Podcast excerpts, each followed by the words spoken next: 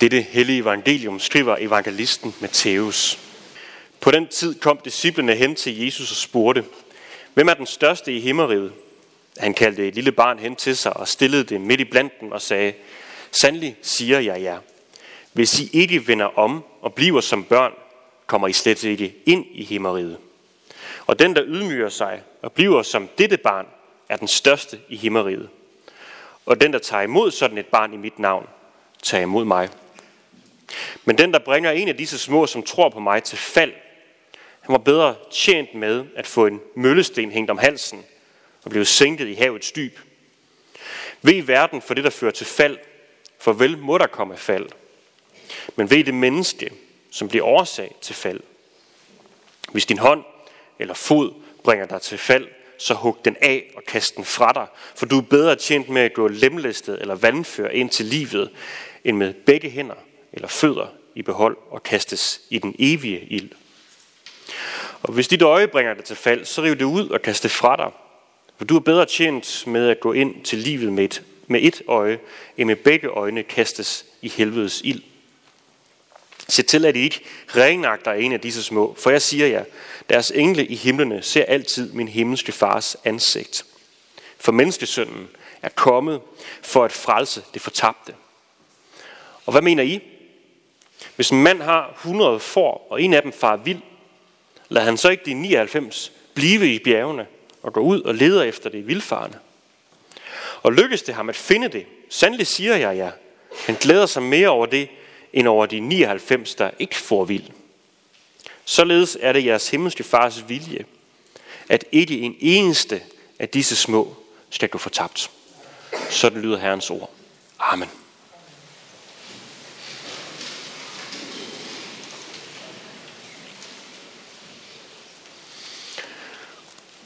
Må ikke de fleste af os kan forestille sig sådan en rigtig såkaldt helvedesprædikant.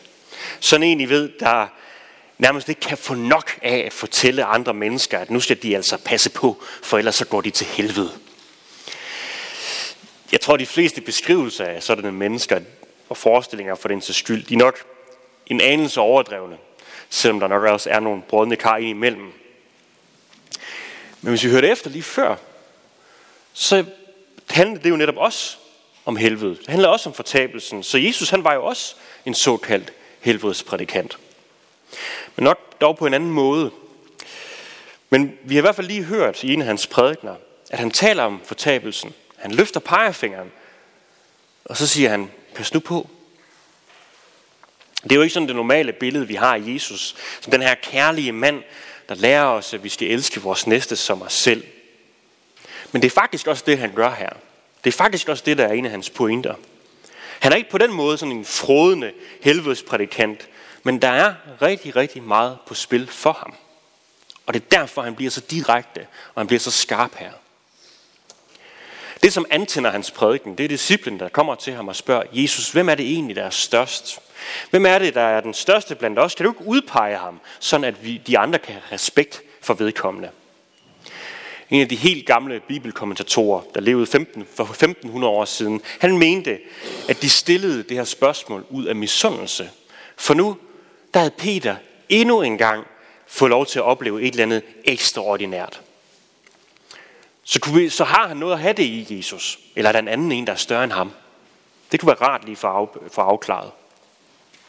Det her det er, den, det er den sådan rene form for misundelse. Altså den, hvor jeg kan have svært ved, at enten min kollega, min bror, min søster, eller en ven, eller hvem det nu kan være, lykkes med noget, og får anerkendelse for noget, som jeg egentlig synes, jeg burde have fået. Og det er den her misundelse, hvor jeg også godt kan synes, hold fast, hvor er det synd for mig, at jeg bliver overset. Problemet med den form for misundelse, det er, at den kan ikke eksistere samtidig med kærlighed til den person. Du kan ikke elske din næste og være misundelig på din næste. De to ting går ikke sammen. Og hvis så man dyrker den her misundelse, bliver ved med at synes, det er altså alt for synd for mig, at der er nogen, der står og skygger, ja, så kan den udvikle sig til regulær foragt og i sidste ende had. Og i sidste ende kan det blive så vigtigt for os, at vi også stiller os selv for Guds kærlighed. Og så er vi jo egentlig ved noget, der er det stik modsatte af det, Jesus han jo prædiker om, nemlig næstekærlighed. Fordi længslen efter at være den bedste, efter verdens største, efter at være den mest eftertragtede, eller den, som får mest opmærksomhed, det er født ud af en stolthed. En stolthed, som har det meget, meget svært og stramt med at blive ydmyget. En stolthed, som ikke kan tåle at blive sat i anden række, eller blive overset, eller indrømme, at man har taget fejl. En stolthed, der ikke vil ydmyge sig. Og det er, i, det er en grundsynd.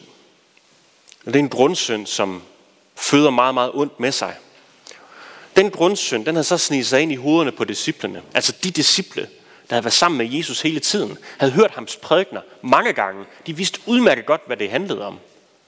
Men alligevel, så var den, så var den stolthed, den var ikke så nem at gøre kål på. Og det skal vi gøre, lægge mærke til. Fordi uanset hvor mange gange vi har været i kirke, uanset hvor mange gange vi har hørt Guds ord blive forkyndt, så er vi ikke forskånet for den her giftige stolthed, at den kan få lov til at sætte rod hos os.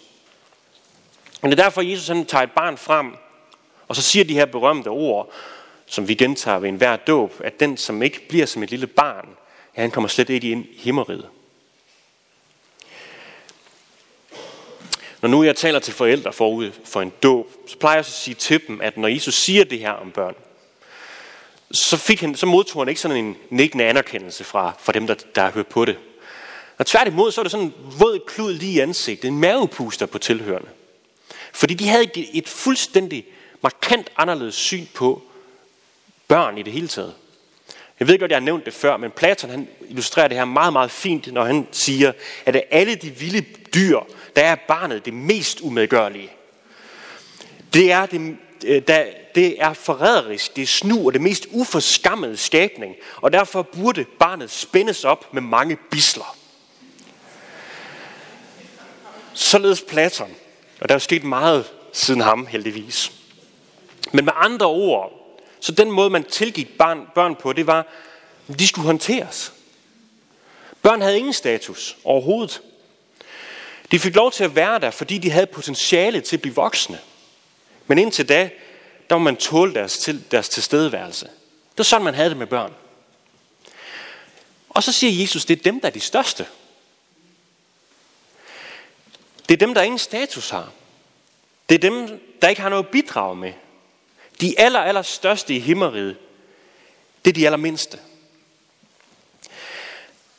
Så ved jer, hvis I leder dem væk fra mig, siger Jesus, for det vil være det samme som et kongemor. Vend om, siger han. Bliv som dem. Opgiv jeres stolthed. Opgiv det ræs, det er efter at være den største, den bedste, det mest succesfulde, eller hvad det nu engang kan være. Og det er jo på mange måder, det er jo hård tale. Hvis ikke I bliver som børn, så kommer I slet ikke ind i, ind, ind i himmeriget. Og det er hårdt tale hver gang, hvis vi snakker om fortabelse. Men samtidig, så er de her ord af Jesus, der gemmer der sig faktisk også en stor trøst. For prøv at lytte efter en gang til.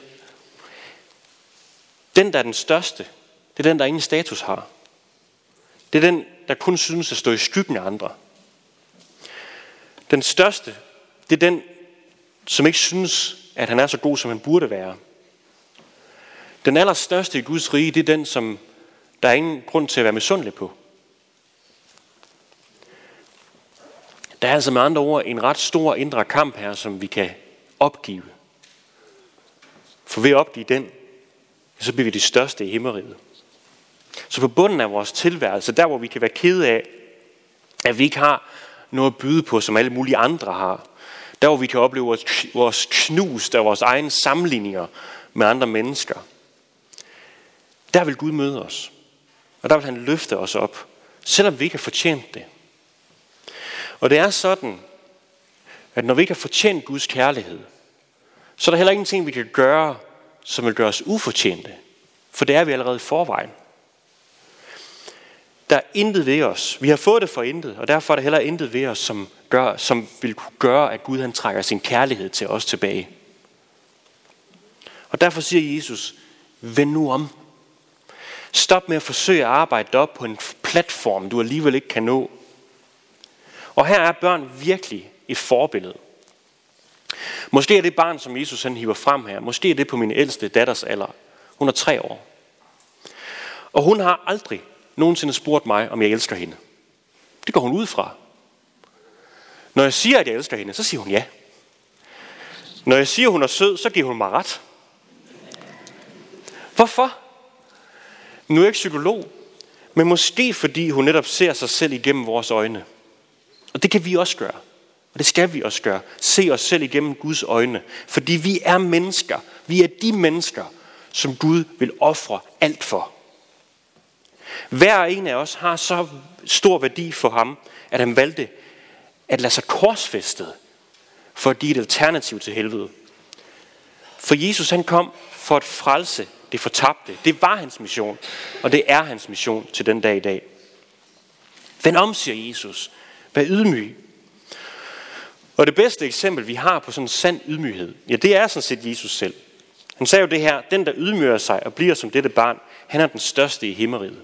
Det der ord ydmyge sig, det bliver også på græsk brugt et andet sted i en fremragende beskrivelse af, hvem Jesus han er. Og det er Paulus, der, der skriver sådan her.